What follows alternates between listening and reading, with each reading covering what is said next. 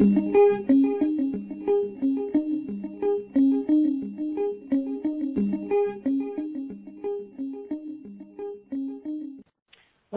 to a Nutrition in Clinical Practice podcast.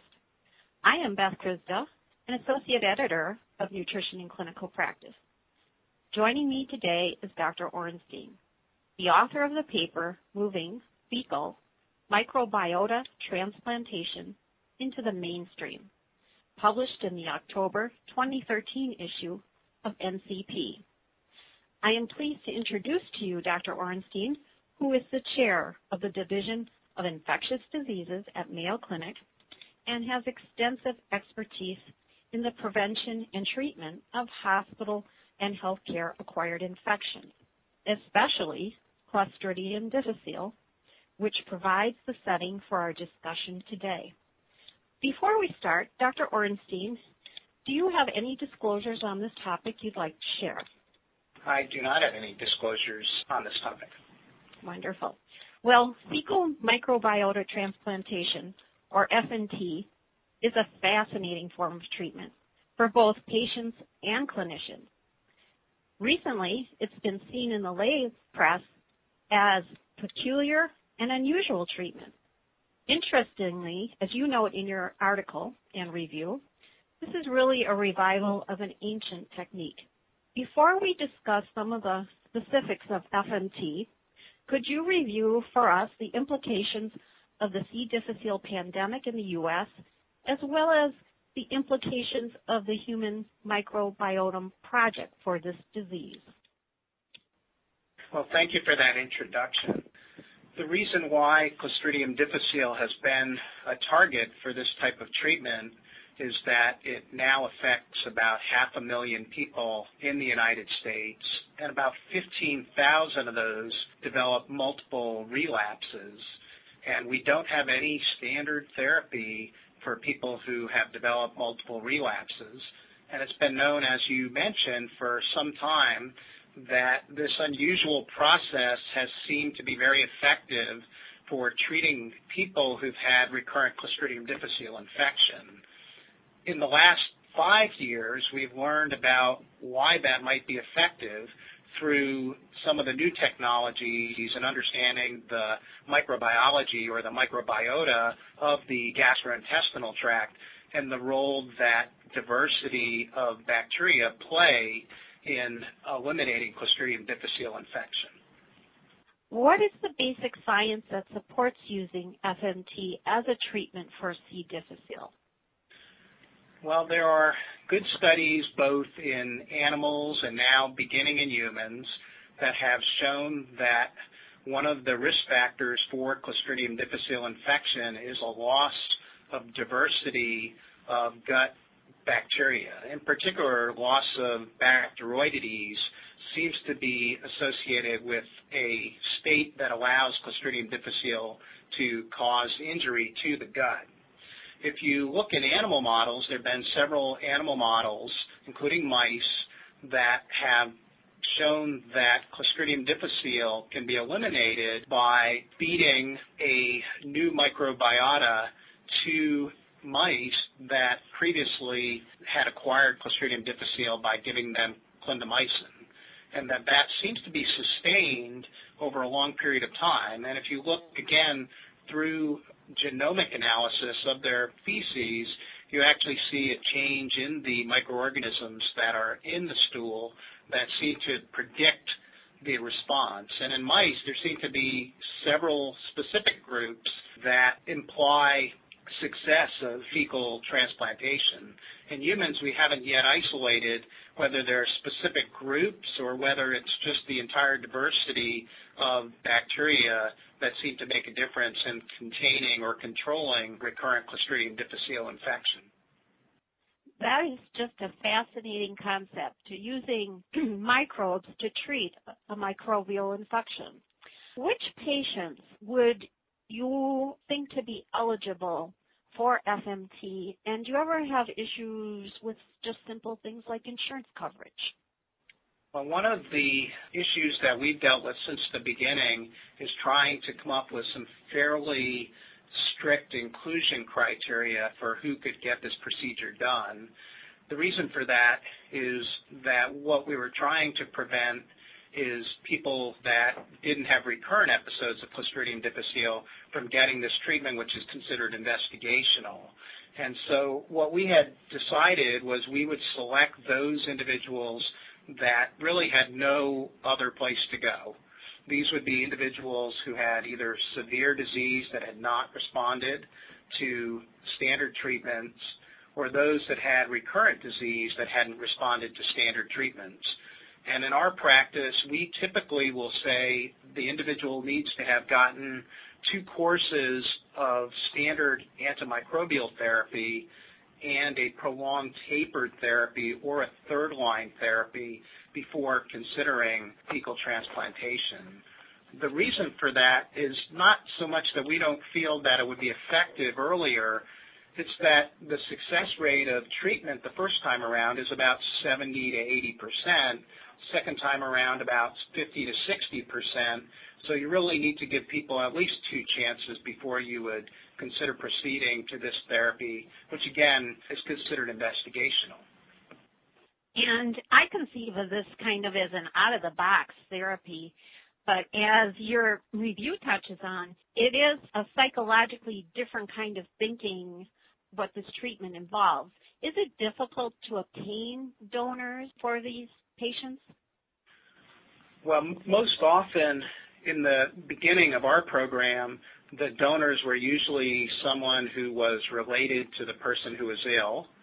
The reason for this was primarily, I think, out of confidentiality and the fact that we really didn't have a donor pool to donate to individuals who needed this. As we were doing more of these, we realized that particularly elderly patients particularly those that had come from far away, really didn't have family members nearby. And so we had begun a program to identify healthy donors that we had pre-screened and pre-screen on a regular basis to ensure that we at least had one donor that we call a standard donor.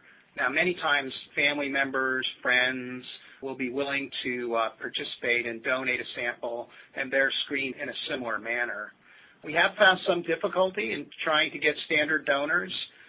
I think that most people who know someone with Clostridium difficile that have had it multiple times would be happy to donate. But I think if you're looking for a young, healthy population, many of these individuals may not have any experience with other people who've been infected with this.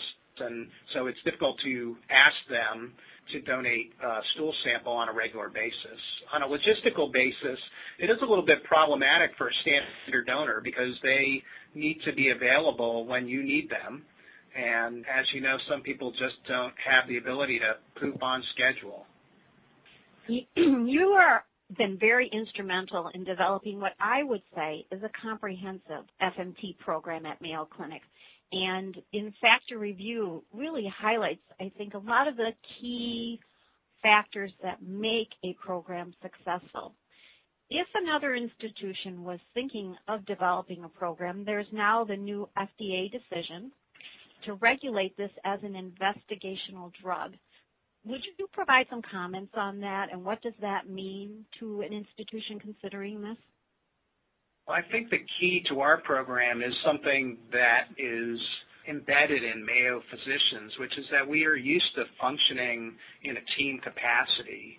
And so when we decided we wanted to do this, we pulled together all the people that we thought would be instrumental in making this work, from the individuals in the endoscopy suite to those people that would help us to process the samples and the people performing the procedure, and then myself, who is the person who does most of the intake and evaluation of the patients initially.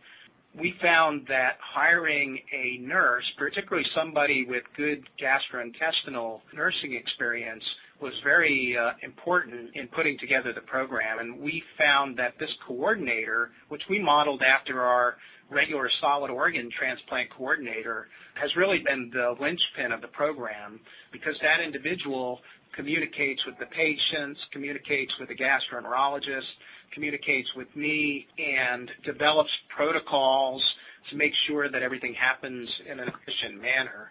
And so I think what we found is by adding that individual, we got a lot of value. And what we were able to do is reduce the time it takes for somebody who contacts us to uh, the procedure done and then be able to return back to a healthy life. Now, the Food and Drug Administration intervention changed things a little bit. Previously, and around the time this article was written, the Food and Drug Administration had stated that fecal microbiota transplantation was an investigational procedure and being used as a medicinal therapy and fell under the purview of the Food and Drug Administration. And the primary reason for that was that there were more and more centers trying to do this without good standardization, without a very strong knowledge of the long-term and short-term safety issues associated with the procedure. After having a meeting in uh, Washington people that were involved in procedure and some patients and scientists involved in the area, the FDA re-looked at this and said, at the current time, they're not going to require an investigational new drug application. What they would like to do is ensure that informed consent is obtained and documented for each episode. And I think that that has been helpful to centers that were just starting to get ready to do this because to do this as an investigational new drug is really quite a challenge. It requires basically doing a phase two clinical trial, and a phase two clinical trial actually requires funding in order to support the infrastructure to do that. And I don't think that most places that would like to be doing this to help patients are going to be able to obtain the resources to do that outside of maybe some larger academic medical centers. Going forward, can you comment on what you potentially think could be some other future horizons for the use of FMT, other diseases that we may consider this as possible therapy? And any thoughts about having the development of synthetic stool?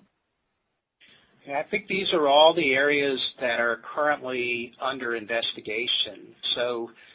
With the Human Microbiome Project, there's been a lot of new information about many diseases which may be related to alterations of the gastrointestinal flora.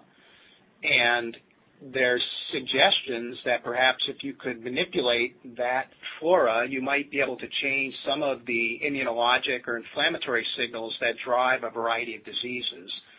Now, all this research is really in its infancy, many of these projects are small and have been done in animal models and have not yet been done in humans. But these are all areas of exploration and, and, great areas for people who are involved in doing clinical research and want to learn more about particular diseases and their relationship to the fecal microbiota. On the patient side, there are many anxious patients out there who have read about these preliminary studies and are anxious to get fecal transplantation performed for these diseases that have been suggested to be related. And we're just starting to see a few clinical trials in other areas. So, for example, a small clinical trial was done in ulcerative colitis, where there's been some anecdotal evidence that this might be beneficial there are now some larger trials that are beginning to open up for people with ulcerative colitis. There's certainly uh, interest from the standpoint of neurologic diseases and rheumatologic diseases, which again may be driven by inflammatory signals coming from the digestive tract. My own personal interest as an infectious disease physician who's interested in healthcare associated infections is that we are now entering an era of multi-resistant bacteria that we have no antibiotics that are effective. And my personal belief is that we should harvest the ability of the human host to actually fight these infections by maybe doing something similar to fecal transplantation to try to eliminate some of these drug-resistant bacteria that colonize the GI tract and then later go on to cause infection. Dr. Orenstein, I want to thank you so much for sharing your expertise with our listeners today. Your insight is certainly valuable as well as inspirational. I invite all our readers to find out more about this topic in Dr. Orenstein's article in the October 2013 issue of Nutrition in Clinical Practice. Thank you. Thank you.